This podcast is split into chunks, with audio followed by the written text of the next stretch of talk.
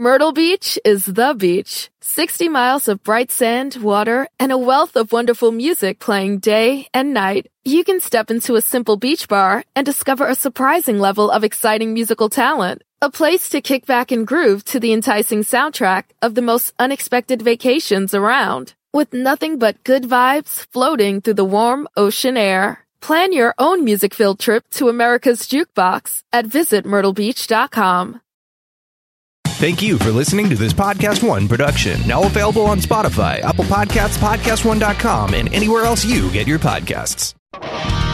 Since 1983, Eddie Trunk has been the voice for fans of rock, hard rock, and heavy metal.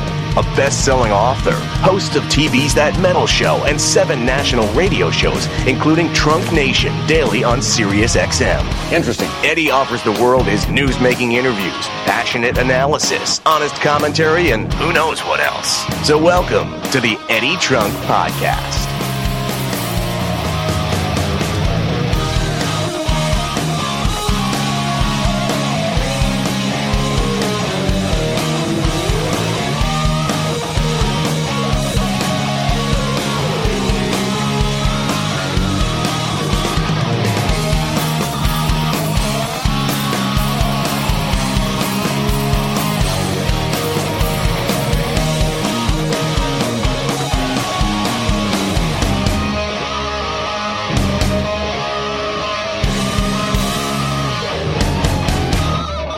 And a very happy, well, Thursday. That's the day it would be if you're listening to it on post day. Happy whatever day it is. Happy above ground day, especially in these times. It's Eddie Trunk, and this is the Eddie Trunk Podcast. Rock interviews every week. And I hope you guys are doing well.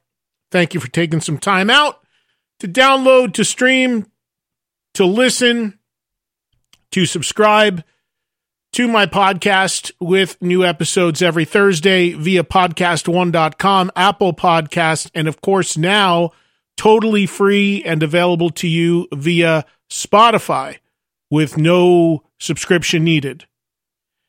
As we settle in to talk some rock and to uh, bring you some interviews, as usual, these interviews are courtesy of my Sirius XM radio show, which is called Trunk Nation and can be heard Monday through Friday live on channel 106 volume on Sirius or XM radio. And uh, these days, the show is not live. I have to pre record them because of the coronavirus and the studios being closed, but bringing you all new shows just the same every day, 2 to 4, 10 to midnight Eastern Time on 106. Tons of great guests. Got this new device from Sirius XM that is enabling me to record phone interviews from home, which has been a godsend. So you're going to also benefit from that because I can bring you some brand new content and some new interviews each and every week. I got a bunch of them in the hopper, as a matter of fact, and I'm going to bring you two pretty long ones. So we're going to have a lot of interview time uh, in this particular week. Coming up a little later on, Joey Belladonna, lead singer in Anthrax. Coming up sooner than that, John Five, of course, lead guitarist in Rob Zombie and countless, countless other bands and things that he's done. Both good friends, both people I've known for a very long time. Joey, I go back with literally to to like the late '80s or mid '80s when I was a young kid working at Megaforce, and he was a young guy singing in this new band at the time called Anthrax. A lot of history with me and the Anthrax guys, and uh, it was kind of ironic what happened because Chris Jericho asked me to be a guest on his podcast along with Charlie Benante and Scott Ian of Anthrax. And I think that's posted. I don't know if Jericho's put that out or not yet. But anyway, he did this Anthrax uh, album sort of deal. And uh, it was really fun to do it. And if you've heard the podcast or if it's out yet, I, again, I don't know if he posted it or not yet, but you'll hear it and you can check that out if you're interested. But anyway, we were going down memory lane, myself and Charlie and Scott from Anthrax and Jericho. And ironically, just after I finished recording that podcast with those guys, which was like two hours long, and again, it was for Chris's podcast, not for here. But I got an, uh, a text from Joey Belladonna. Now, Joey has been the lead singer from for Anthrax forever, but you just don't hear from him all that often. But I see him, and we've been friends forever. And Joey has a new Journey tribute band. So he dropped me a line about this Journey tribute, and I said, you know, your ears must have been ringing because I was just talking about you because I was doing this podcast for Jericho with Charlie and Scott and I was talking about how your voice and you singing in, in Anthrax really got me into heavier music 35 years ago.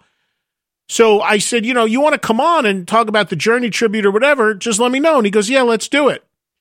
So really sort of strange because Joey had no idea that I had just done this whole thing talking about him and what have you. And uh, he called in and we had a great conversation. You're going to hear a little later on is the second interview in the podcast. We talk about some of the early Anthrax years and we talk about this new side band that Joey Belladonna has uh, and his love of Journey. It's a tribute to Journey.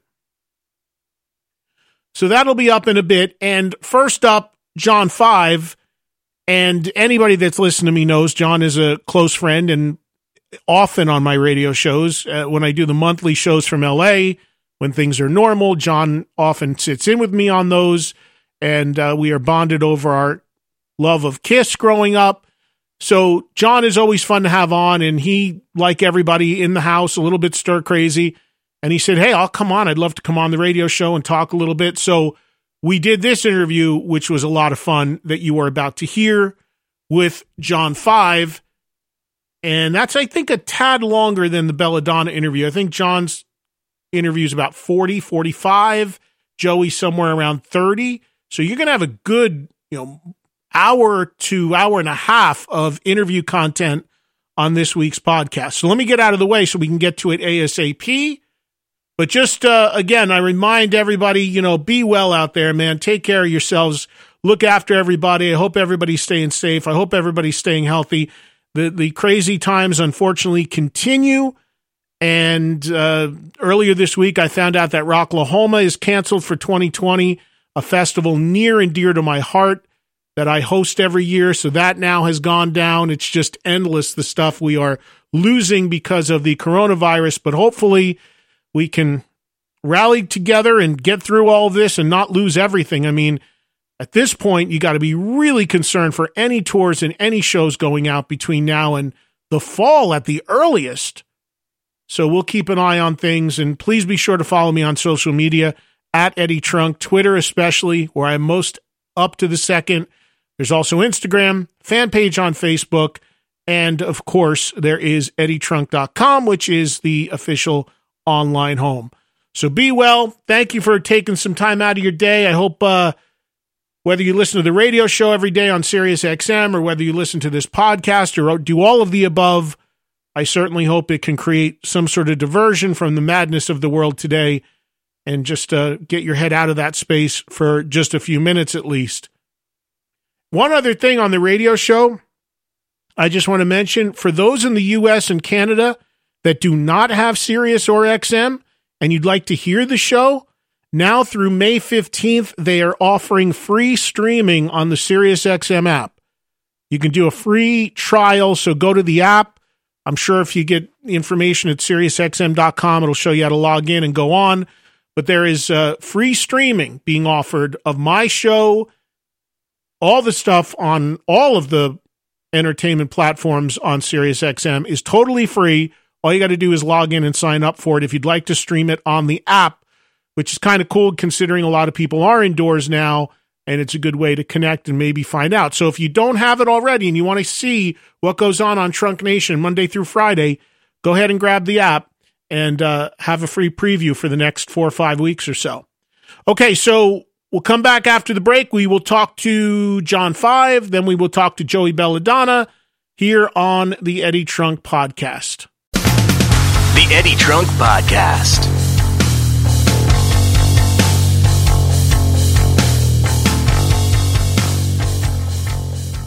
Hey, folks, what do companies like Ring, Hint, and Tecovas all have in common? They all use NetSuite to accelerate their growth. Successful companies know that in order to grow faster, you must have the right tools. With NetSuite, you get a full picture of your business finance, inventory, HR, customers, and more. It's everything you need to grow all in one place. Run your entire business from anywhere, even if you're working from home with NetSuite. They've got you covered. Now, if you want to take your company from say 2 million to 10 million or 10 million to hundreds of million in revenue, NetSuite by Oracle gives you the tools to tur- turbocharge that growth.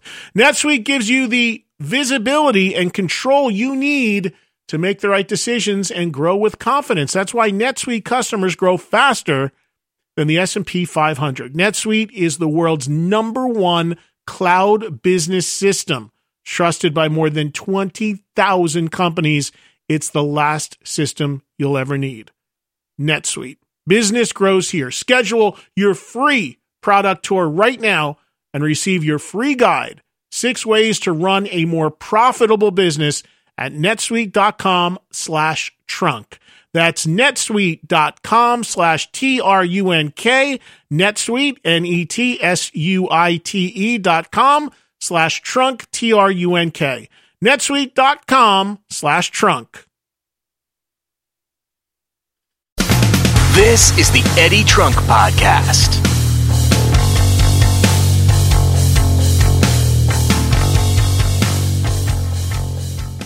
Eddie Trunk here with you. Thanks for being here on this week's Eddie Trunk podcast.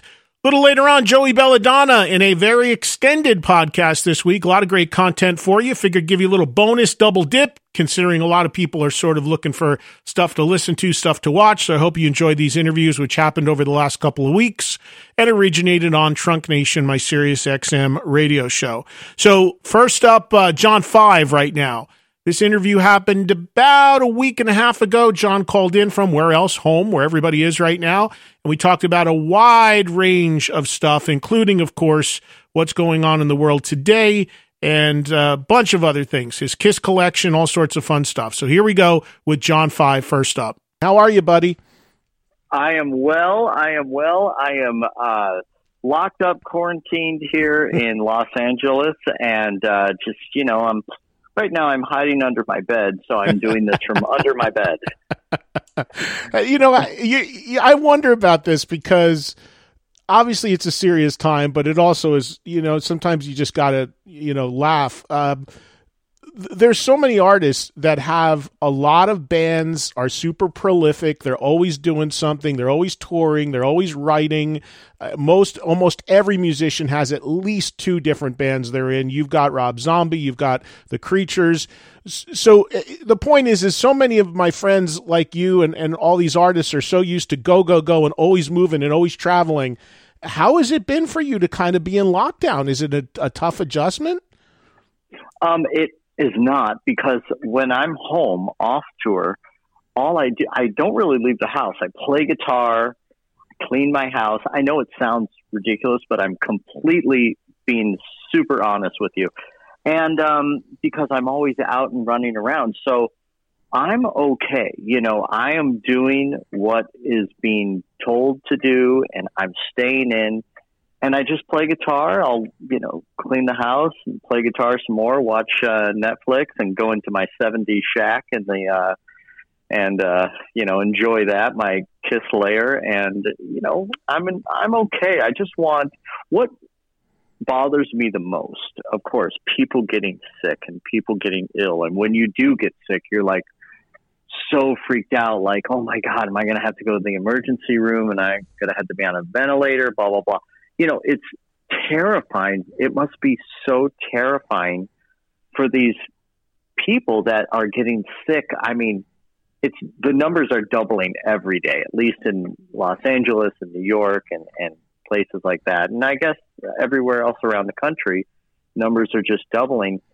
And it's and another thing that actually literally keeps me awake at night is these people that cannot go to their jobs and how are they going to pay their rent and how are they going to um, function and it it really uh, is just such a terrible terrible thing that's going on right now. It's it's it's awful. Yeah, I mean, I, am lucky in that I, I, was just mentioning. I mean, due to technology, I, I always had a home studio. I mean, I've told my audience any time that I'm not on the road, 95% of the, of the shows that they've heard me do live on, here on Volume have originated from my home studio. So that having that in advance was a blessing because it was it enabled me to transition right into this mode of being able to keep doing new shows.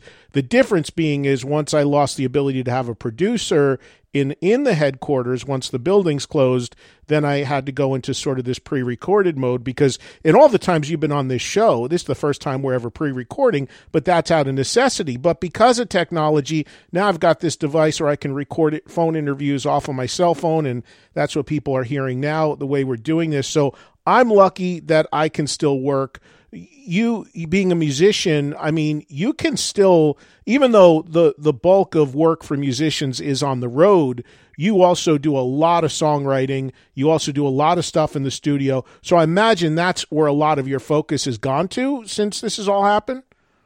Absolutely, just like any other musician, uh, professional or not, they're home um, working on music, writing music. I'm also you know, it's all I do all day, you know, and, and, um, but I'm also working on this documentary for this, uh, for my last album. It's called Live Invasion. And it's just, you know, goes all around the world and, and, um, of us playing everywhere, you know, like all the documentaries we see.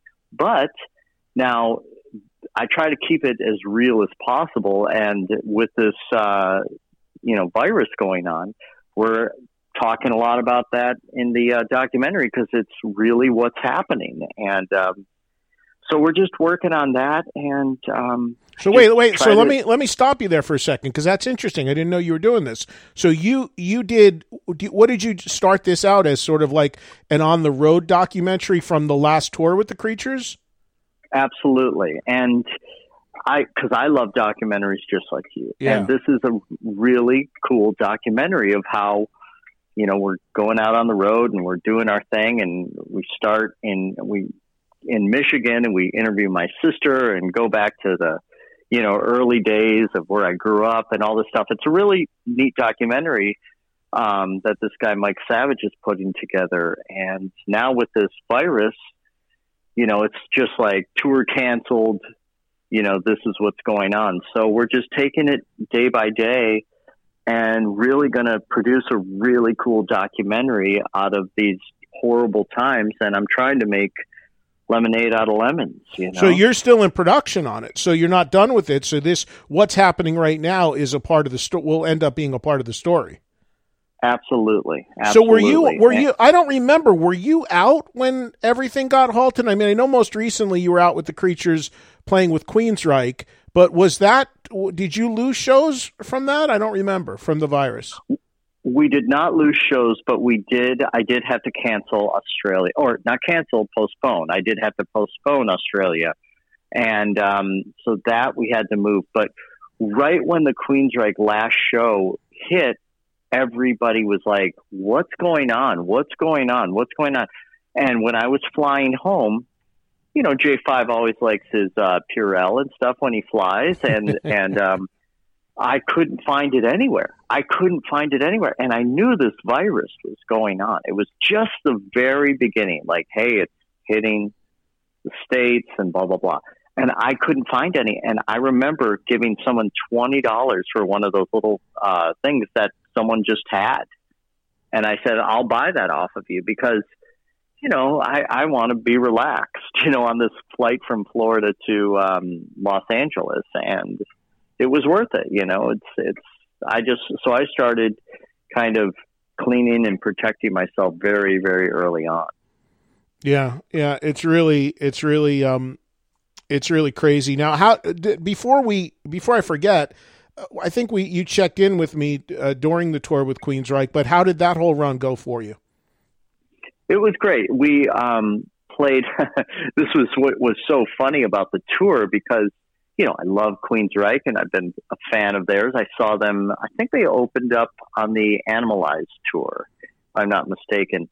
And um, I loved you know Queensryche. I had all the records and knew all the songs, and but the crowd was different from the creatures crowd, you know. So these, I would come out, you know, and I'm all crazy, and there's no singer, and I'm like drooling and just like you know people did not know what was going they were like what is going on? You know and all the imagery with the you know the tits and the monsters and the blood and everything.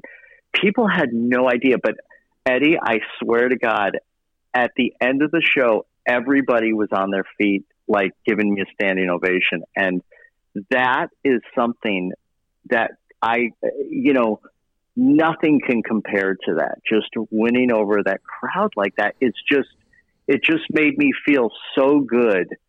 And it was so rewarding. I would have walked to every one of those shows carrying my amp for that kind of response. And I, and I thank everybody for that. Well, I got to tell you, that I think was a really good tour for you because the stuff you've done with the creatures up to this point has been mostly headline stuff, which is great, but it's it, you get new fans by getting in front of people that would normally come to see you. And I'd say that there's probably were a good amount in that audience there to see Queensryche who had never seen you before. And I know that from where I sit because here on this show, and everybody knows that we're friends and you've been on many times and all that. But I, I got to tell you, all of that aside, I got a tremendous amount of phone calls from listeners as that tour progressed through the country to this show saying, Hey, I finally saw your buddy John Five live. Wow. Wow. And and we're like, you know, blown away. So that, you know, although you I'm sure any artist prefers doing their own headline dates when possible to actually go out and uh, play to somebody else's audience partially is a big plus in growing what you're doing. I I, I totally agree. And again, I could not be more thankful and be more. I mean, I was just so happy after every show going, you know, because they didn't know who I was. You know, they knew me. Oh, yeah, he was in Marilyn Manson or Rob Zombie, but they had no idea what was going on. And the response was overwhelming. And it just, it sometimes brought tears to my eyes. I mean, I couldn't believe it. I was so, and I thank everyone for um, for coming out and uh, checking us out. It really meant the world to me. So, uh, for you, I mean, nobody. The problem right now is nobody knows how long we're going to be in this mode and how long this is going to go. What's the next scheduled thing for you in terms of? that you're supposed to do. I mean, it just seems like everything's pushed back to the earliest now, sometime in the summer. I don't know what the plan was for with you with Zombie. I'm assuming the record's on hold because the the record, Rob's record, is done for and it has been for a while, right? Right, right. It is done, and um, you know, I just talked to Rob yesterday, and nobody knows. Obviously, nobody knows, yeah. but. Uh, us just having a conversation. Let's let because you do a ton of festivals. You do a, a ton of festivals. You meet a, an enormous amount of people. Now, if someone said, "Hey, okay, in June we want you at this festival," would you be a little hesitant, if you will? Would you be a little on alert? Would you be a little, you know, worried? What do you think? Well, that's first of all, right now. Now, at the time we're doing this interview, I don't know if it, anything's changed, but right now, the next thing that's on my schedule that has yet to be canceled, again, at the time we're recording this, which is on the 28th of March, is a uh, festival I host every year in Oklahoma, Rocklahoma. You've played it. You're scheduled to play it, by the way. Yeah. You're, you're, on it. You're scheduled to play one of the, you know, my friend's stage, as, as a matter of fact. So yeah. that's not, as we st- stand now, canceled. And I spoke to uh, my friend who has that stage that you are scheduled to play, and I said, "What are you hearing?" And he said, uh, "He said they're gonna, you know, it's the back end of May, it's the last weekend of May. They're gonna, you know, buy another couple weeks and see how this all goes."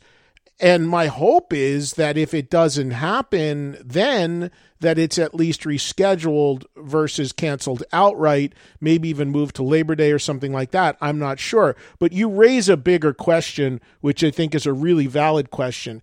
And and a number of people brought this up to me is like, okay, so when we kind of get the all clear to go back to normal, how many people are going to be too freaked out to even want to go back to these events? How long will it take them to feel confident going back out to these events? And the other big consideration here, John, and I've been talking about this a lot on the air, is all, all these tours, everything's getting pushed to the back end of this year.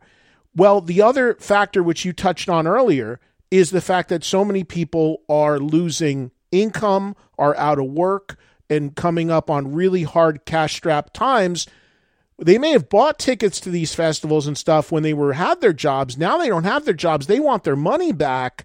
How many people are going to be able to afford to support the amazing amount of shows that are going to hit towards the end of this year, presumably when this clears? There's a lot of questions here about just going forward how this is all going to happen and work. I mean, I just I'm an optimist in all of this. I really feel that once this clears, I think we're going to snap back to normal pretty quick. I think the jobs are going to come back pretty quick. And I think people are going to want to get out there and take in live entertainment. But it's hard to say. And I can't argue with anybody who has a different feeling than that because we just don't know.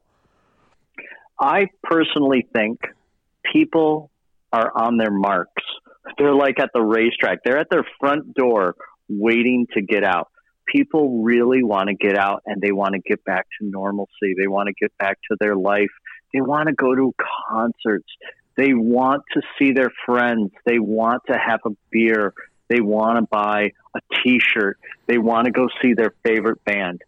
I miss people. You know, I re- I really enjoy people. I'm one of those people that enjoy interactions with other, you know, uh, people like fans, uh, strangers, anything. You know, I really like to talk to people and um, miss that interaction. But I believe that people are going to be ready to get the hell out of the house and go have some fun. Well, what and what about you? As now, here's the thing that I think is is going to be interesting to watch too. Okay, we all know, and you do them, and, and about 95% of touring artists at every level do the paid meet and greet, the, the VIP experience package, and all that. And towards the back, just when this thing started happening, Kiss and some other artists pulled the paid meet and greets. We were half joking at the time saying, look, if Kiss was leaving money on the table, you know it's serious, you know, because they pulled the paid meet and greet. But I wonder, like, I wonder in the bigger picture here, how does this change everything going forward? Like, will you see those go away or will they continue? Will people even still ever shake hands or is that as a greeting now extinct? I mean, have we seen the end? I mean, there's some people that didn't like to shake hands uh, for that reason to begin with, but like, how does this all I mean, I think there's going to be a lot of bigger questions to all of this. I don't know if everybody just immediately reverts back to how it was, or it's like, no, nah, I don't do that anymore. I, I don't know. Well, with me, I don't think anything's going to change. I, you know, a lot of people that come to my meet and greets, they're, uh, they, they come to you know multiple meet and greets and I know them and it's wonderful to see them and some of them have come to you know 56 57 shows in a row and um I love seeing these people and I enjoy talking with them and and I give them gifts you know and I'm not going to change anything. I think that this is a horrible horrible thing that's going on but it will pass and we will get back to uh, normal life. The only thing I really think that is going to change is now we have these movies that are being sent right to our home. We can watch them on Amazon. We can watch them on our big TVs and enjoy them and, and pause them if we want, take a whiz, not worry about the person eating, uh, you know, um, celery next to us in the movie theater. I think that movie theaters are going to be a thing of the past because they take up so much real estate. and they're it's very expensive. But now with this virus, I believe you know, and, and they're sending the movies right to your home, and you know, you pay for them, of course, and the, everybody's. I think movies are going to do way better business now. And I really believe that the movie theaters will be something of the past. There will be some nostalgic ones, just like there is uh, record stores. But um, I, I think in my, you know, mind that it might be something that's going to go away sooner than later. That's a that's a great point. And you know, I just I went to a movie just before all this happened, and I rarely go to the movies, but uh, I went to a movie and it was this movie called The Hunt that's that actually was in the- is in theaters now or until the theaters closed. And I noticed what they did with that and a movie also that was just in theaters called The Invisible Man is which I went to that movie too in the theater. And both of them they as soon as the theaters closed they immediately made available as a pay-per-view on your TV so you're already seeing it happen. Absolutely. That's my point. Like it's now so easy to do that and you're, it's in the comfort of your home. And a lot of people you know have a tv and they have it. If you have purchased a tv in the last i don't know how many years tvs automatically come with amazon or netflix or both. Right. And, and i believe that's what's going to happen because everybody will pay for that. Oh my god this new movie's out. The new spider-man the new batman oh, remember when we had to get dressed and we had to get out in the cold and we had to scrape the ice off the windshield to go to the movie and we have to like go through this, that, and the other thing. And maybe, you know, I think all that is going to change. Yeah, no, I think that's a great point, and and I agree with you. I think there's definitely going to be some changes, but I still think, for the most part, that communal experience of going to a rock show and being with your buddies and tailgating and getting in there and getting revved up and you know seeing your favorite band. I just don't that's just an experience that can't be recreated. I don't care if you make the greatest live concert video ever. That's a that's a totally different thing. And i i think that i think the live industry is going to bounce back for sure. 100%. But I also think it's going to take a little time because I think that unfortunately we're kind of creating a bit of a perfect storm where you have everybody that was planning to go out, say, in the fall, planning to still go out, and everybody that was going to be out now or in early summer is now pushed their tours to that period. So you've got an already really congested touring world now doubled or tripled what it would be towards the back end of this year up against the backdrop of people coming off of really losing some money and their jobs. So I think it's going to take a little while for people to, to recover and have their uh, cash flow start up again and have that available money. The big shows look, if ACDC announces a tour, people are going to find a way to go because it's something people will will just be dying to go to. But I'm just talking some of the bands that are out a lot, some of the bands that have high price points that have toured a lot. The, the people are going to have to be, I think, a little more selective about what they go to because they just, I think, a lot of people aren't going to have the money for a little bit. I think it's going to come back because I really believe the economy will come back pretty strong once this is once this is over. But um, I think it's going to take a little while, and I think that coupled with so many shows out there is going to be a bit tough for a while. I, I agree. Um, I, I really strongly believe the live concert experience will never die. People will always. Yeah you know, you know, go see music from, you know, people would, Mozart would do concerts and, you know, that, it, it will never, ever, ever go away. I mean, I saw my first naked boob at a concert. like, it's like people love going to shows, you know, and, uh, it's, it's just, uh, something that will, this virus will never, uh, take over. That's for sure think we're all pretty optimistic we'll come out the other side okay, even though it's pretty rough sledding at the moment. But anybody that knows anything, and we've talked about this with John, knows that one of our great bonds is our mutual love of Kiss. But John has a Kiss collection that if you follow his Instagram account, which is Knights in Satan's Service, which I highly recommend, every day he posts a new Kiss collectible that he sources from fans and collections around the world. So I know, John, a lot of that stuff you get from meeting fans and being on tour and being out and about with people. You can't do that right now. So, how is this going to impact the Kiss collection? Now, it has put a damper, and which is alarming um, because you wouldn't think it would, you know. And I, uh, it's so funny to talk about because the mail has slowed down. Now, I buy a lot of things overseas, um, Japan. I buy a lot of uh, Japanese Kiss albums, Japanese Kiss memorabilia from Europe, Japan, Australia, and so on. So a lot of that has slowed down. Um, people are not selling, people are not mailing things. Um, so it is uh, really alarming. I just the other day bought this super, super rare album from uh, Argentina, and the guy was like, "We, I can't send it until."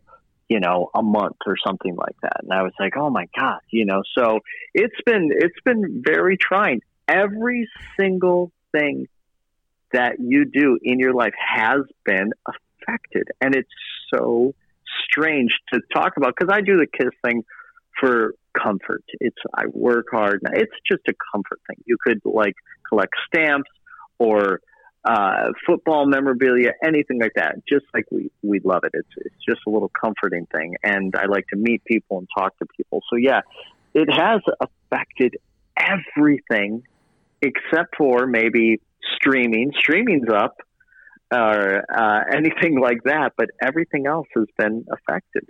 What's the most recent addition to the Kiss collection? I know from following you, I look, I follow the account. I've seen some pretty cool things posted, but I don't know what's the latest thing to come in. Now it's Monday. There's supposed to be twelve. Now I'm getting the first release of, uh, like you know, Kiss, Heart and Hell, Dressed to Kill, everything up until Creatures. Okay, and I'm trying to get the first release from every country Canada, France, Australia, Brazil, Japan, everything, you know. Um, and so I think 12 albums are coming in on Monday. So we'll see how that how that uh, turns out. So I'm still buying. I'm still buying like a crazy man.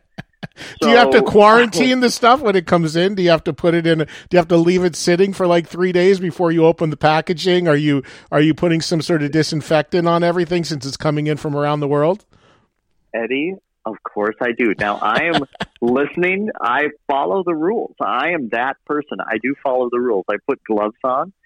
I open it with gloves, and then I'll take everything out and I'll let it sit and um, yes, I, I definitely follow the rules because this is something that is not to be messed with. You no. know, this is a very serious, serious problem.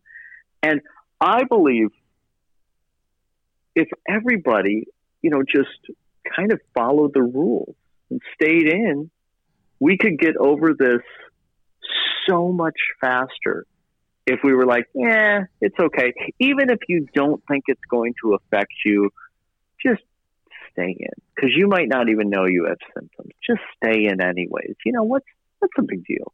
You know, stay in, enjoy your home, and uh, I think if we all follow the rules, we will get over this hump a lot quicker than if we don't. Well, yeah, and because it's not about it's not just about you. It's about others around you, and that's the biggest thing that people have to remember. It's not just your own health. Uh, you may be okay, you might feel okay and not know it. It's about others. It's about your family, it's about your friends, it's about your mom, your dad. So that's that's the part of it that I think escapes a lot of people like, "Ah, I I feel fine." And the other thing about all this too, because of course we all know people all over the country. And in certain areas, you're in LA, I'm just outside of New York City. So we're in big, big markets with a lot of people, and we are in what would absolutely be determined as hotspots. But I talk to other people who live in the middle of the country. Well, it's not that bad here. It's not that big of a deal. Well, it can become a big of a uh, that big of a deal if people don't do the right things. Look what's happening, unfortunately, in, in New Orleans. Uh, you, the the people there just were in denial about this whole thing, going to Mardi Gras, uh, out there in the streets, and now that that area is getting destroyed, unfortunately. So it can happen anywhere, and and it's not just about you; it's about the people around you. It they don't. This virus does not care if you're the prime minister, the president, or a uh, you know fan or just a guy sitting in his apartment. It doesn't matter who you are; it will attack anybody. And yes, it it is going to hit all of these states really bad unless we, you know, follow the rules correctly and do what we're supposed to do. So uh, it's it's crazy. I, I've stopped watching the news because it is just like mind-boggling what is happening. I mean, it's just like it is like a movie. I know everybody has said that a million times, but it really is like a movie, and it is. My my son is LAPD. He's I was just going to ask officer. you about that. I had that. I just scribbled that down. It's funny you bring that up. I just scribbled that down literally on my notes because I wanted to make sure I brought it up to you because your son recently became a police officer in LA, right? Yes, that is correct, and uh, I'm very proud of him. And this kid, he works so hard. He works seven to seven and he's just trying to help everybody he can. He's just trying to do the right thing and having, you know, people just, he said it's very quiet. So that's good. You know, people aren't going crazy. They're not uh, doing anything nuts right now. And mm. he hmm. says it's quiet and people are just, you know, just living their lives and trying to get through this. Yeah, I, I think I think that's absolutely uh, the case, and it's good to hear that it's quiet. And I'm sure now I don't know I don't think your son would ever admit to this, or any police officer would, but I'm sure that at this time, the only good thing is if you're going a little above the speed limit, they're probably going to let you slide because they don't want they don't want you to be rolling down your window and having to be exchanging documents in this virus right now. For somebody went 15 miles over, ah, we'll let that go. I would think that's understandable if the cops around the country listening want to do that. Might be a good time if you got a heavy foot to take the car out for a ride. yeah, it's um, you know, he is of course he's protected and everything, but he is more and this is it's incredible. Like he's more concerned about helping these people and he's not he's worried and he's concerned, but he really just wants to help people and that's why he started to become a uh, an officer. Yeah, that's amazing. So listen, man, um, before I let you go, just give everybody the, the overview. So for you, I mean, I know the world's in a holding pattern. You are as well. But assuming we start to ramp up again, say early summer, midsummer, what are the next moves for you? Creature stuff, as Rob told you when he wants to put this record out. Uh, what what what do you what do you got on your table once things start up again? Once everything starts out starts up again, I am going to tour my ass off. I will play anywhere, anytime. I am going to just get out there and play for the people. I'm going to have a cheap ticket. I'm not going to, you know, do any kind of any big dollar ticket. I'm going to make sure whatever shows I uh, book, they're going to be a cheap ass ticket. And I just want everyone to come out, have a good time, and uh, get over this crazy, crazy time. It's it's it's just insane. But that's what I'm going to do. That's my plan. I don't know when the zombie record's going to come out, but I know it's going to come out soon, and it's awesome. And we're going to tour as well. We're going to play and with Zombie, and I know he wants to get out there, and um, but he's also very con- concerned. But I'm going to get out there and play as much as I can is uh, where have you been in touch with David Lee Roth at all? I know he's been out doing stuff again. I know you got a record that's been done forever with him. Have you guys had any dialogue about doing anything with that?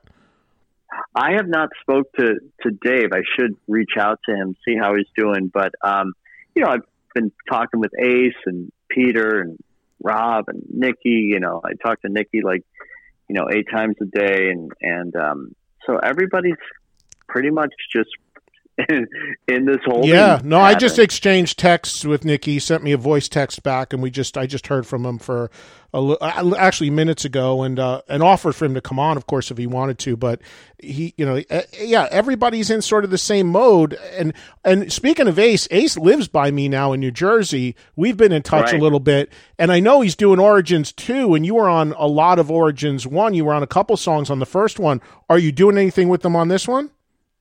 I am. Uh, maybe I I should talk about it. Yeah, I'm on uh, volume two, and this this record is so awesome. It sounds awesome, dude. Ace is on fire. Yeah, he's in a good place Ace, right now. Oh my god! And he sent me the artwork for the album, dude. It's unbelievable this record is is going to rule. I just cannot wait for him to drop this record. He sounds great. He's playing great, and uh, he's totally on fire right now. Yeah, he's he's like um, he lives about twenty minutes from me, and we've exchanged some texts. And I would you know love to see him, but that's the crazy thing. It's just like even people that are nearby, you can't really do much than text or call or. I, I dropped something off at my parents' house last week, and I like I put it on their porch and then I ran about eight feet away and beeped the horn and waved to them when they came out and got him. It's just so bizarre. Uh, but thank, thankfully we've got the, you know, technology today where we can do things like this and you got FaceTime and you got Skype and you got Zoom and you've got all this stuff where you still can do a lot of things and still have some connection with people and stay in touch a little easier than, than back in the day. So that that's a plus. But it is good to hear everybody is kind of doing the smart thing, and that's all we can really do right now. And and and hope that sooner than later, I'm back at the Rainbow on the patio with you at my side there, buddy, and a great audience out out there in the crowd. I mean, man, I can't wait for the first Rainbow show back because I think we're going to oh have a big God. party. I'm going to be there. I if I'm home, I will be there even if you don't want me to be there. I'm going to be there and it's going to be coming sooner than later. You know, they're going to they're going to figure this out. They're going to come up with a uh, you know antidote, and and uh, everything's going to go back to normal very soon. I just am trying to keep very positive vibes. The vaccine will come soon, and just keeping positive vibes. Well, buddy, I appreciate you taking some time, and uh, you know it's always great to talk to you. And I wish nothing but the best to you and your family. You know, stay healthy there, stay safe there, and uh, you know, hopefully we will get on to getting on to what we do very, very soon. But I appreciate you checking in and uh, giving us some thoughts. Absolutely, thank you so much, and thank you for doing what you do. All right, bud. We'll talk to you soon. Thanks, John. Thank you. Well, my thanks to John 5. Always great to visit with him. Up next, we've got Joey Belladonna on the Eddie Trunk Podcast. This, this is the Eddie Trunk Podcast.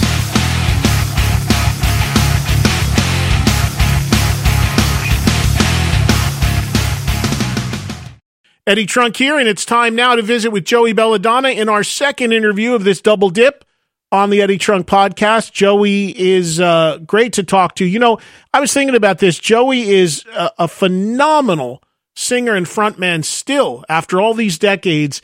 And I, I, just don't think he gets the accolades for that that he deserves, especially if you've seen Anthrax lately. He's still so good. And also being the frontman in Anthrax, he's just not a guy that you hear from all that often in interviews and such. So as much as I've known him forever, I've really only interviewed him a handful of times. And as he says in this interview, oddly enough, this might be the only time we ever did this one on one, which I can't believe, but I, assume possible. I'm not, I'm not sure, but it was a great chat about his journey tribute and some Anthrax stuff as well. Here you go. Joey Belladonna of Anthrax. Joey B, how are you? Hey, good afternoon, Eddie. A pleasure to speak to you, and, and I want to know how you're doing. I'm hanging in there. You know, we're it's a crazy world we're in right now. You know, but I got to tell you, and you can probably relate to this, being a touring musician that's around the world so much. As much as this sucks, the reason for it.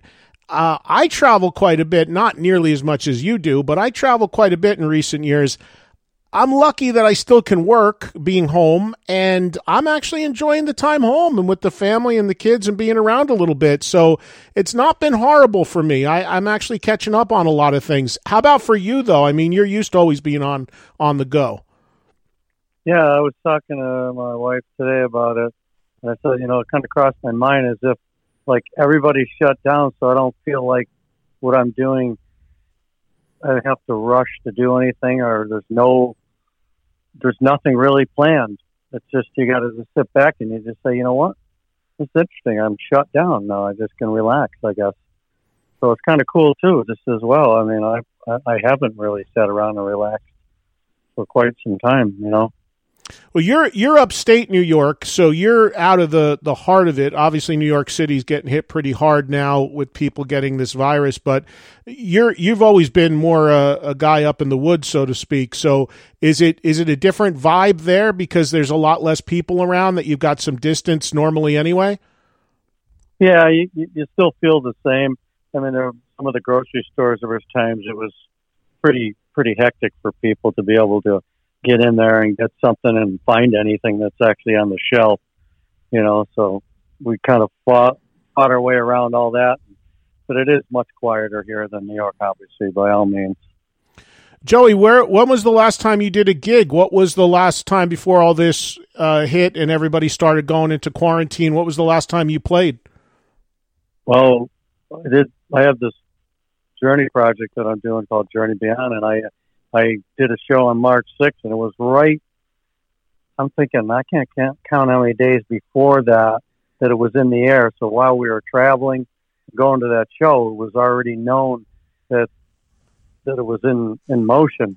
You know, it was almost like I didn't even think the show might even actually be on. It got to that point where, like every day, like are they going to call it or not? So I mean, people came out. It was just right on the beginnings of it. It almost seemed, you know. But it was weird traveling because we came in from LaGuardia. You know, you got a layover, and so we're already in New York. So you know, we were cutting through New York while it was all in motion. You know. You was that show? We're going to talk about your journey band in a second, but that was that show that you did. Was that the Beacon Theater in New York City? No, that was the Beacon in no. Uh, was it uh, no uh, Hopeville? Hopeville, excuse me. Why am I saying no? Hopewell. It was Hopewell. Well, well, that's a Hope Well. It's, I've never been there before, so I'm unfamiliar with the the actual area, but it's in Virginia, and uh, that was the first show that we ever did. Oh wow! So you did one, and then this all hit, and then that sort of got put the brakes got put on that, huh? Yeah, I put the brakes on everything. I mean, anything. I mean, I was doing my cover thing too, you know, the next week, and then uh, that was the last show I did. In fact, now that I think about it, it, was the 14th. I did one. We snuck one in somehow before they told us to, you know, one from 500 people to 50. And it wasn't 50 when we played on the 14th of March. So at that point, the week after that, it was like, forget it. Let's let's close these bars up. Before we talk yeah, about yeah, before we talk about this band, which is called Journey Beyond, I wanted to ask you, and I've been asking all the musicians that I talked to at this time about this because we're in such a weird time. Nobody's ever experienced anything like this. I'm wondering, obviously, this at some point is going to pass and people will get back to normal and get back to touring and being out there some. But how do you think? I mean, you're a guy with Anthrax that literally goes all over the world and plays.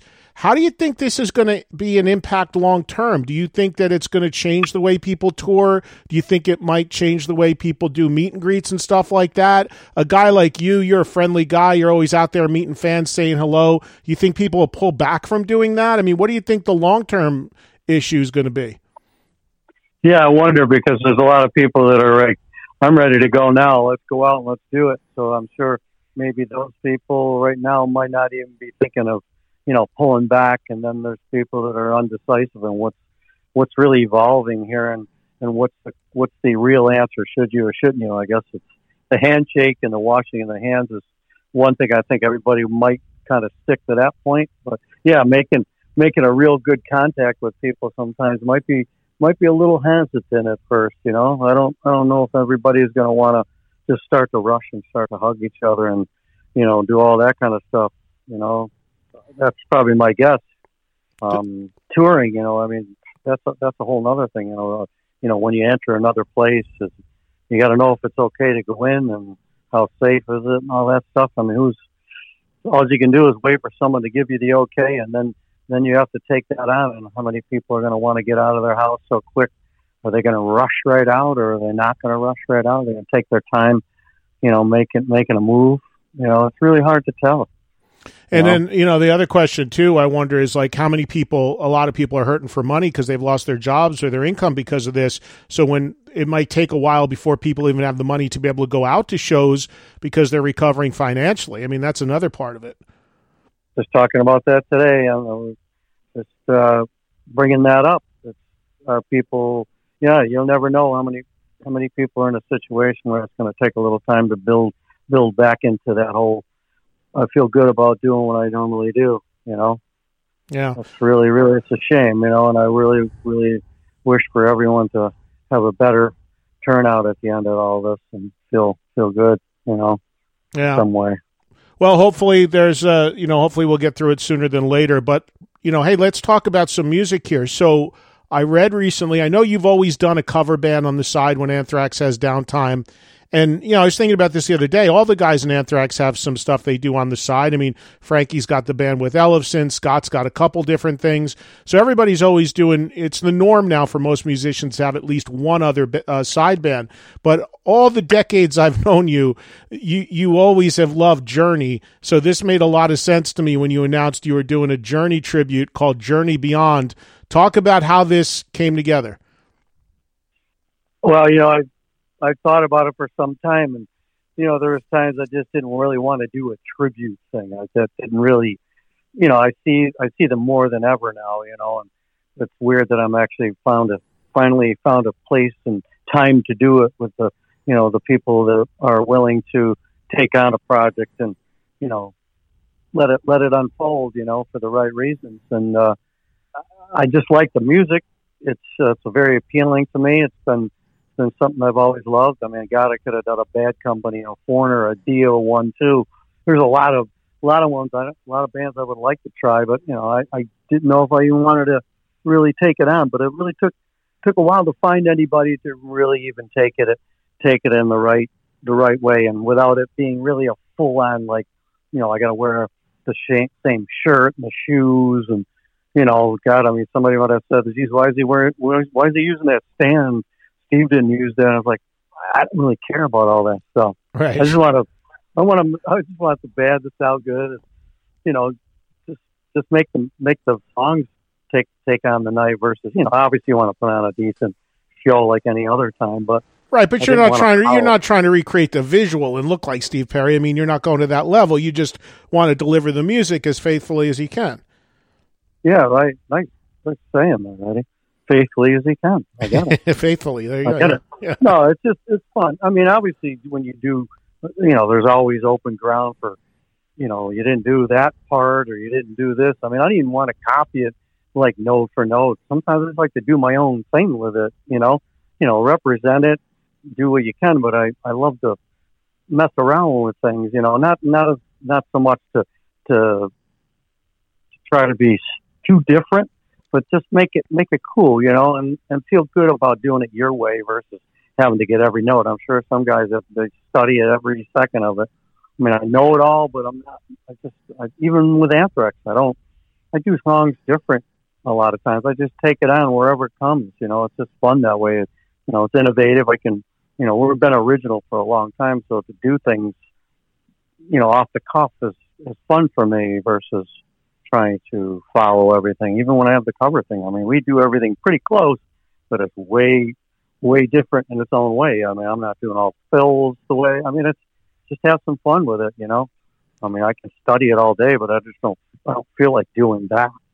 You know, I want to have a little fun doing my own thing with it.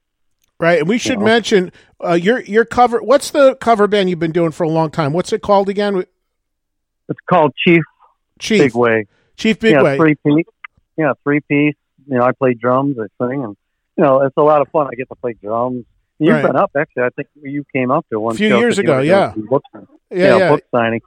So you know, it's, it's what it is. You know, we we have a lot of fun doing it. We look forward to it. It's a no frills thing, you know. it's Not a lot of production. It's just uh, we have fun, you know. Well, you, I bring that up because you do in that band you play drums and sing. So I was wondering, did you ever did you think for a second about pulling a Deen Castronovo and playing drums and singing in the Journey band too? Hey, if they if they confronted me, I sure would have. I would have take, taken it on. I would have because I think I probably could do. I mean, Deen's excellent. Don't get me wrong. I mean, he's amazing. He plays great, sings great, you know, and all that kind of stuff. But that that would have been interesting. I wouldn't have said no to it. That's for sure. I would have. I would have taken that on and see if uh, we could actually pull it off. I'm sure that they didn't prefer having a drummer singing at any given Right. time. They would rather front guy, you know, too. And and that's what's cool about doing the Journey thing. I can go out front and do it versus having the drum and play Journey. You know. Yeah, yeah, for sure. It's real. I tell you what, I watched some of the stuff that was online of that last show you did at the Beacon Theater in in earlier in, in March, and uh, I mean, look, I I've always I've known you forever, and I always know that you've got that side to you, and you can sing that stuff so incredibly well. And when the band was announced that you were doing this um, on my show, I played the the cover. A few years ago, there was an Anthrax EP called Anthems, and there's a cover of Journey Keep On Running, which you sing on that amazingly. So I was like, for people that have not heard Journey, uh, Joey sing Journey, listen to this. I mean, it's it's it's amazing. You've always had that side to you. Would you say, Joey, that Steve Perry is he your is he your all time favorite singer? You know, he's one of many. Uh, God, I I could well, I could bore you with about fifty of them right now, but I mean, I like Steve Walsh, I like Lou Gramm, I like you know Lou, the I mean Paul Rodgers, Ian Gillan, uh, Coverdale. I mean, there's so many Glenn Hughes. There's all kinds of good good singers out that I've always loved. You know, I mean, I'm missing many people. Geddy Lee, Right. Yeah, of course. Oh man, I just, uh, you know, me and you could go down the list, and I, I'd say yes to a lot of them. You know, And we I have. do. I just, you know, like melodic, melodic stuff's always been cool to me, and I always, even with Anthrax, I try, even when I'm approaching a record, I'm always got some wheels spinning to do something a little bit more melodic to it. You know, with some just trying to work around what like what we lay out to, to originally to put on the songs, and then all of a sudden I start kind of sifting through. You know, I mean, when we did those covers, God, I mean, that's we. I just wing it. I mean, I never even did keep on running. I never ever even knew the words to that song. And half the journey stuff that I until I started picking up this band. I mean, I knew I knew a lot of the words, but I mean, now that I had to like get it all down and figure it all out. I mean, a lot of these songs I've never even tried before. I've heard them a million times, but I never really sang them in a band. So, what are your plans for this? Again, for everybody listening, the band is Journey Beyond. I mean, I know everything has come to a screeching halt because of this pandemic and everything everyone's dealing with. But when things get back to normal, is your plan to just do shows with this band when your schedule permits around Anthrax? Yeah, it'll it'll, it'll do do whatever it needs to do. Um, I mean, it's it's plenty plenty open for anything at this point. Um, we have something coming up in August. If we can get it in, we got another venue we'll do. So that's the only other show I have booked at the moment.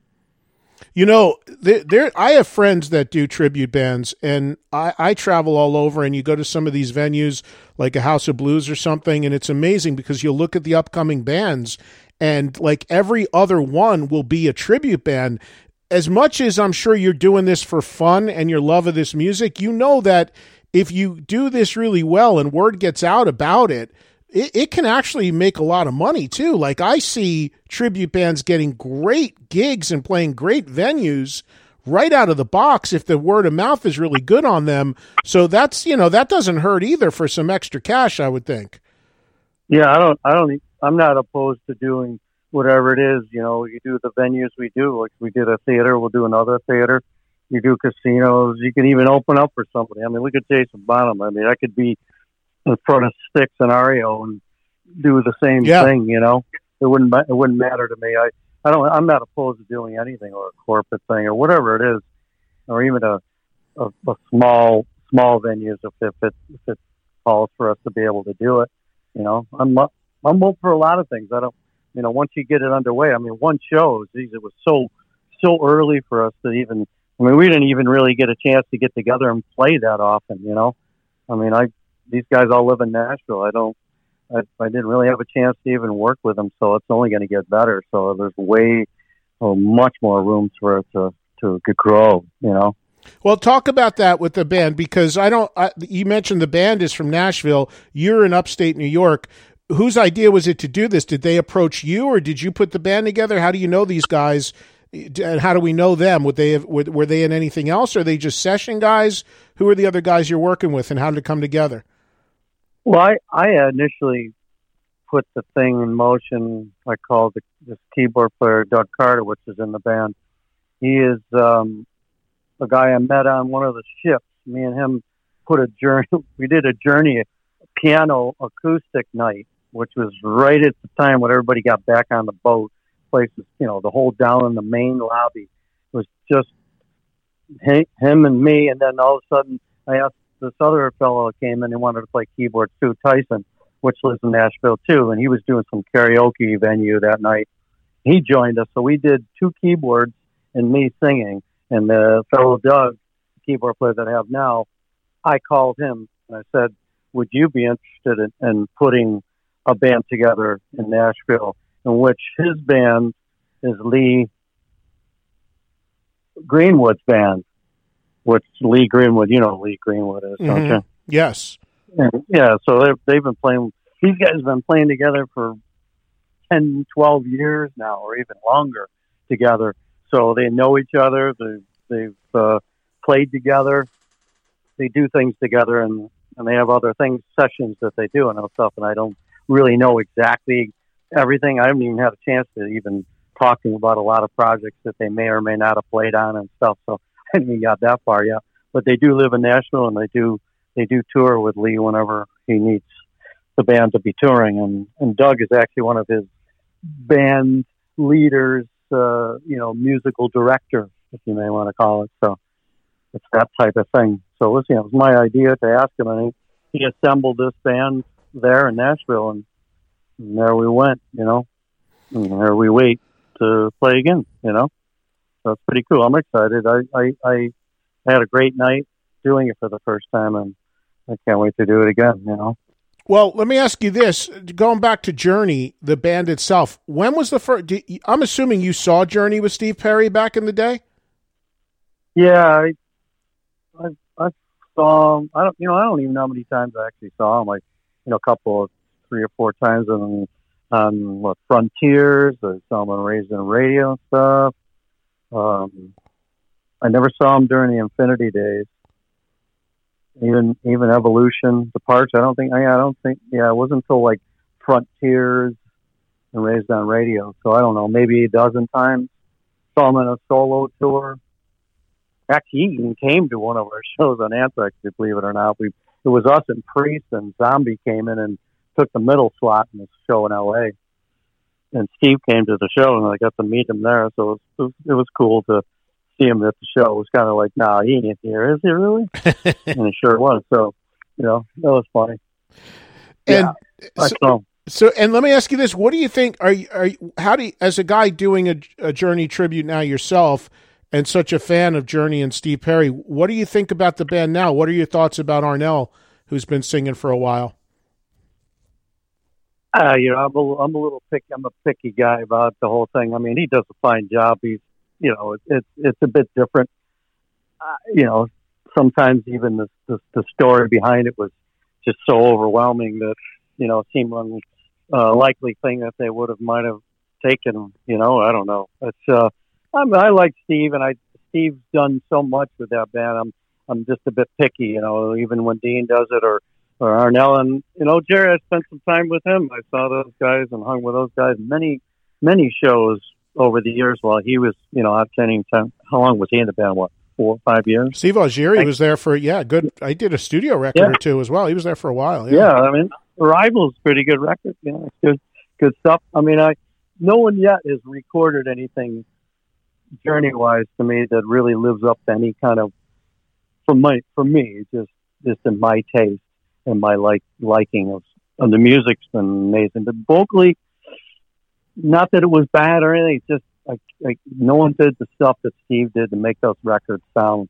like that. Came up with those cool ideas and stuff. So it's really, really hard to find that record. You know, Rival might be the only one that I, that I like most of all out of anything new. You know, but I hate to put a note on any any particular one, but hey, everybody had some good moments with them. They're, Yeah. they're still rolling. They're almost as big as ever. You know. Yeah, I know. It's truly amazing. Uh-huh. It really is. And and let me and let me ask you this: How tough is last thing on the journey thing? How tough is it to sing? Is it a challenge for you to sing it when you go out there to do these shows and do a set of music of of classic Journey? Does it push you? Is it a challenge? Is it right in your comfort zone? How, how challenging it is, is it to sing those songs? Well, I I feel comfortable doing it. It's not so much that I that I don't feel comfortable. I think right now it's just after I get more shows under my belt, um, everything will just become a lot more easier. I think right now, just that first show out front, I really didn't kind of have anything set. Not that I ever plan anything ever. Even when after halftime, I don't even know what I'm doing. I just go out and thinking, I roll, and I and it just happens, you know. And that's cool for me because I don't have a, any script other than you know songs in order and stuff. And I have a rap or two that might be similar one night or two or whatever. But the journey thing really does put you, you know, we do it at the right key and try to keep everything the same. I, I just have a hard time trying to, to, to do everything perfect. You know, I think that's, that sometimes becomes harder. I mean, I could, I, eventually I might even take it even up more closer than not. I mean, I, I do it as close as I can without really just sweating over it, you know. I uh, and I don't try to. It's not so much I want to dodge it. I just, you know, you just can't do everything. I mean, I I haven't heard anybody do anything really perfect all the time either. There's always a bit of a spin on it, whether they're tired or or they just couldn't do it that night or whatever the hell it may be. But yeah, I mean, it's there's nothing easy about it. Uh, but at the same time, I feel comfortable doing it, and I will feel much more comfortable as I know what I'm doing with each song with the band that I'm playing with. You know, Mm.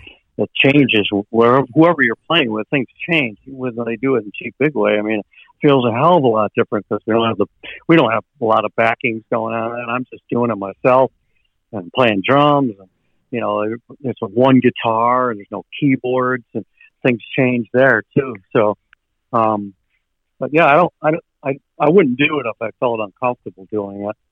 But I have my own twist on it. I, you know, I have my own style with it, and that's kind of way I, I approach it. I, I, I mean, I know there's other guys doing it, like trying to do it perfect, but is it really flowing, or is it just like, like just?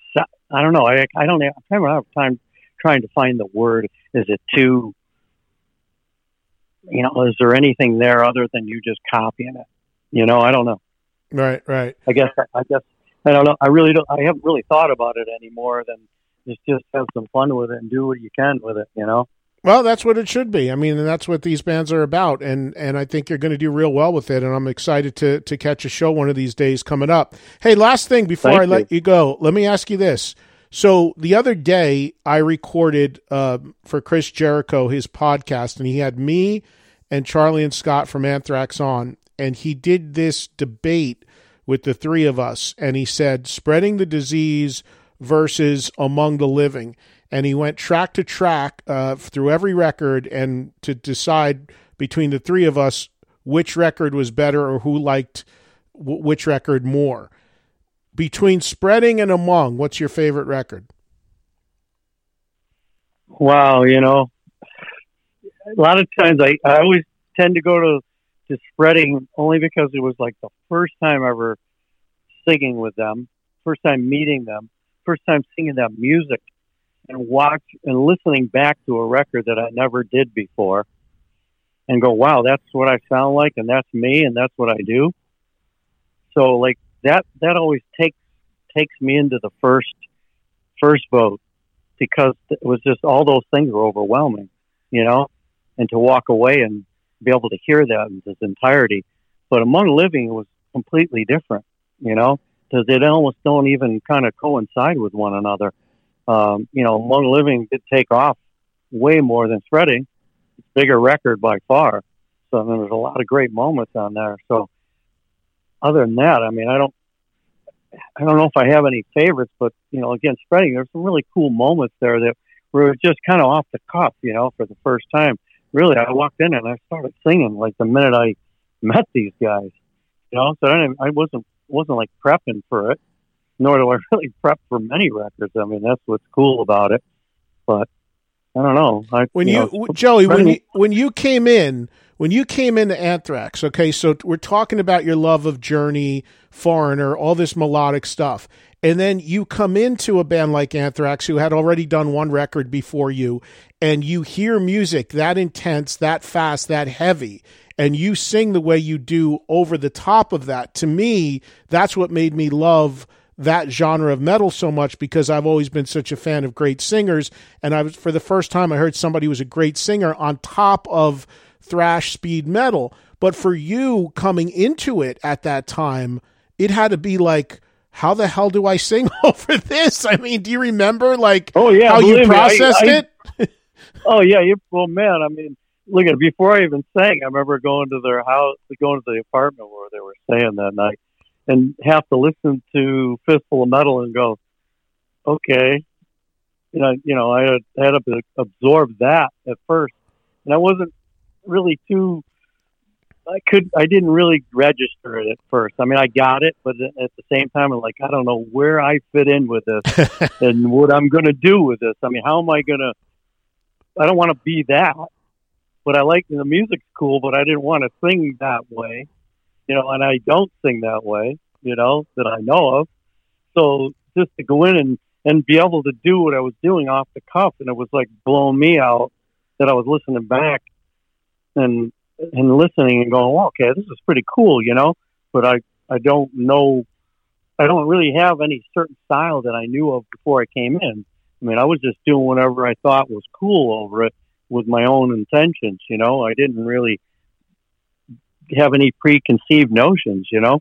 And you can't once you start singing, you're on your own. Really, I think people think that that I was trying to do it this way or nothing. I mean, every every time I do a record, I just try to do whatever I can do physically, and then have the emotions that that I'm uh, that I'm able to do as a singer. You can't you can't really just tell someone. A lot of times these guys will try, yeah, do it this way and try this, and I'm like, you know, sometimes there's just no you you have your certain style and your voice and it's going to come out that way, you know. And I just happened to get it my own way, and it seemed to work. Somehow the system turned into what it was, you know, without really trying to make it be that way because they didn't really expect me to sing what I was going to sing like when I got there. I don't think. I did, it, did anyone did anyone at that time because I mean they knew they knew what your voice sounded like obviously that's why they brought you in but did no any, they didn't they didn't that's the thing I don't think I don't think they heard anything at all that I know of. I, I didn't really have anything to give them to hear. I mean, I was, I didn't, uh, you know what I mean?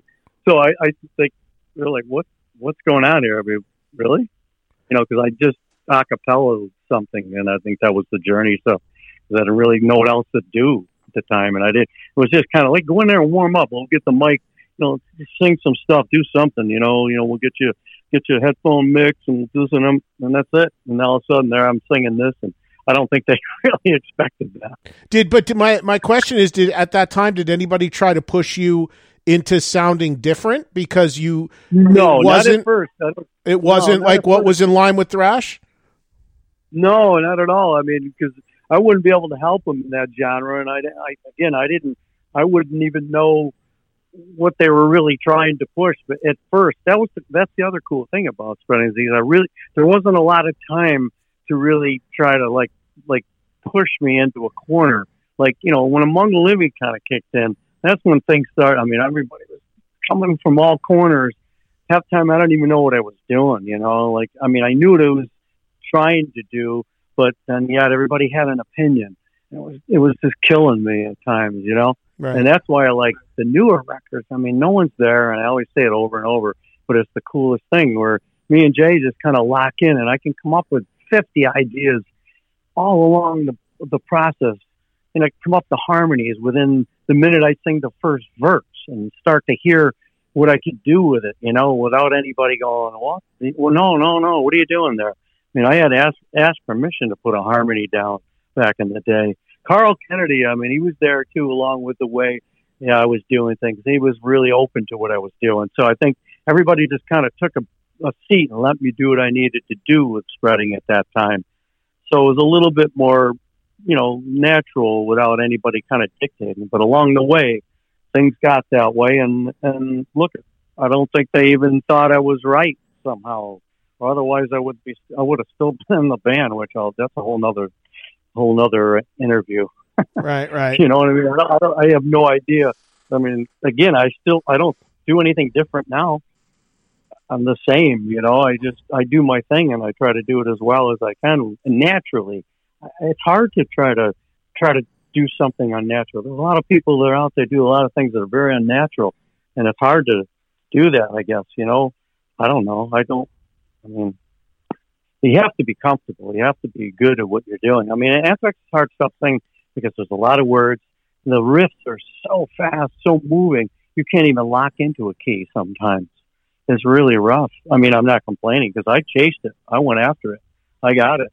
I, somehow I got it, and I still get it. But there's a lot more. It's hard to be melodic with that stuff, you know. Well, you did it, and you do it. I mean, the last couple records are among my favorite Anthrax records with worship music and For All Kings. It's great stuff, and uh, you know, I, well, I, I always you. give you the credit for for being that guy that brought singing to this genre of music because it was the reason why I got into it, and uh, you still do it as as good as you ever did it. I seriously mean that, man. It's amazing to watch you do what you do even to this day, and uh, I wish you and your your your your family, everybody there, good health as we go through this craziness and hopefully we'll all be back to seeing you singing with Anthrax. And of course, we remind everybody Journey, uh, the band that uh, Joey has going called Journey Beyond, doing all Journey tunes on the side. For people to keep up with you, what do you do on social media? What's your big thing? Where should they go?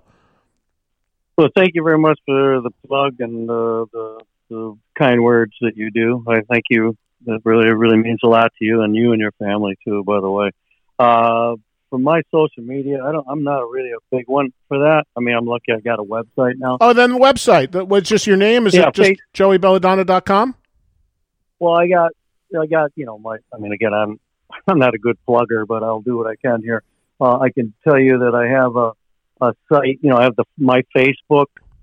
You know, like everyone else, I have the Journey one, the Journey Beyond Facebook. You know, I have you know the Twitter and the Instagram on all of those you know, all that kind of stuff. I finally got around to doing all that because I was I was kind of dormant, you might say. I, I just never.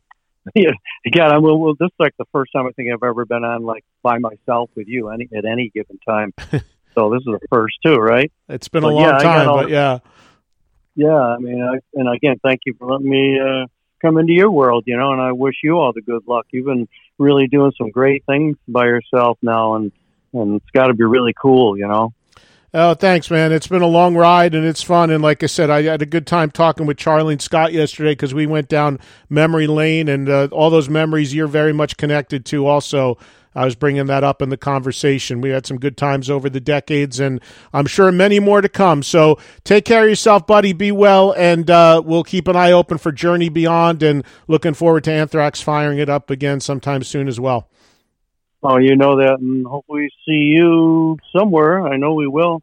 For sure. Look forward to it. Thank you very much, Eddie. I really appreciate it, and thanks to the fans. And I wish everybody good good health out there and be safe, man. Thank you all very much. All right, Joey. Thanks, man. I'll talk to you soon.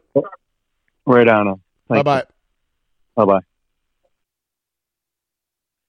Well, my thanks to Joey. Always good to visit with him. And earlier in the podcast, my thanks to John 5. And most of all, my thanks to you for listening, downloading, subscribing, and checking out the podcast each and every week. Remember, new episodes every Thursday, always totally free.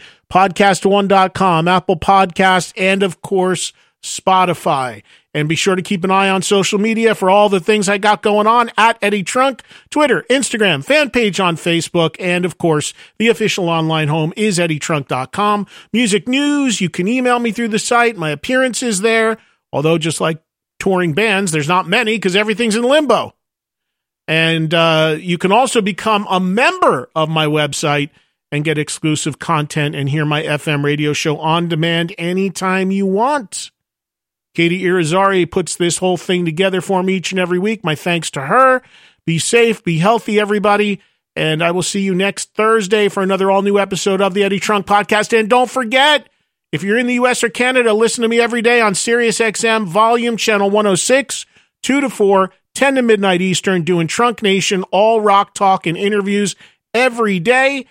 And if you don't have Sirius or XM and you're in the US or Canada, good news. It is totally free streaming via the SiriusXM app now through May 15th. So get information online at SiriusXM.com, get signed up, and listen to the radio show while you are in quarantine, which hopefully won't be for much longer. Be well, everybody. I'll catch you guys next Thursday for a new episode.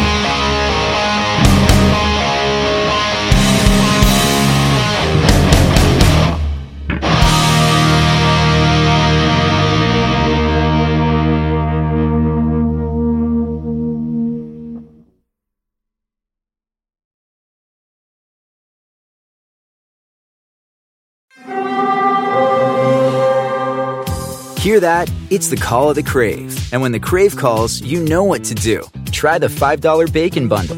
Because the only thing better than a White Castle slider is a White Castle slider topped with crispy hickory smoked bacon. So pick any two of either the Bacon Cheese Slider, 1921 Bacon Cheese Slider, or Chicken Bacon Ranch Slider. And also get a small fry for just $5 with the $5 Bacon Bundle. White Castle. Follow your crave.